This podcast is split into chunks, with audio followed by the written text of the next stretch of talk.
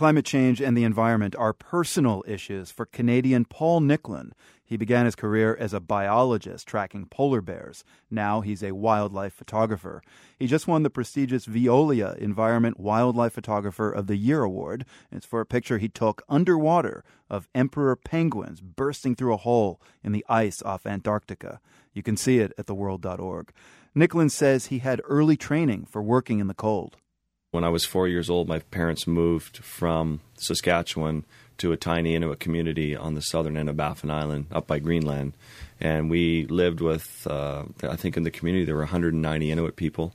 The ice and the snow were my sandbox. And I mean, I fell through the ice as a kid. I, you know, went under under the ice into the water and able to pull myself out. And as an adult now, when I'm up on the ice, I'm so comfortable. I can read the ice, understand the ice. I'm you know, I feel like I'm with the Inuit out there, you know, or I'm one of them. So that it's I've been very lucky with my upbringing, which gave me the foundation to do what I do today. What he does is photograph nature very close up, like when he got that shot of the penguins.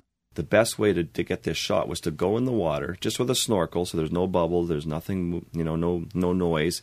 Take my legs and I would lock them underneath the ice, and I'd lock them into the ice, and then I wouldn't move for sometimes an hour, and you'd wait and you wait, and you're freezing, and there's nothing to see. There's nothing to see, and all of a sudden, the distance, because it's so clear, you see these specks coming at you, and those are the penguins coming in from the open ocean. They've been at sea for three weeks, and I thought that they were going to freak out, and they came in very nervous at first. I mean, they come in very curious of what you are, but within a second, they know that you're not a threat. I had emperor penguins that weighed 30 kilos sitting on top of my head. I had them on my back. I had them jumping on my back to get onto the ice.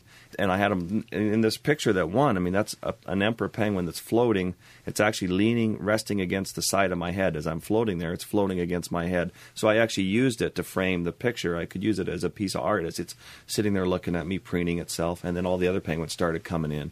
And, you know, it's just a matter of shooting a lot of pictures and watching the moment unfold. Paul Nicklen says he wants to do more than just make pretty pictures. I used to be a scientist. I'm a biologist by training, and I love biology and, and I love photography, but I felt helpless as a biologist. I biology wasn't allowing me to communicate. We would go out and tag so many polar bears, come back with data sheets, and we were ineffective. So I thought if I can only bridge the gap between good science, important science, and the public by using photography to tell a story that will really resonate with people, it's about telling stories. We need journalism.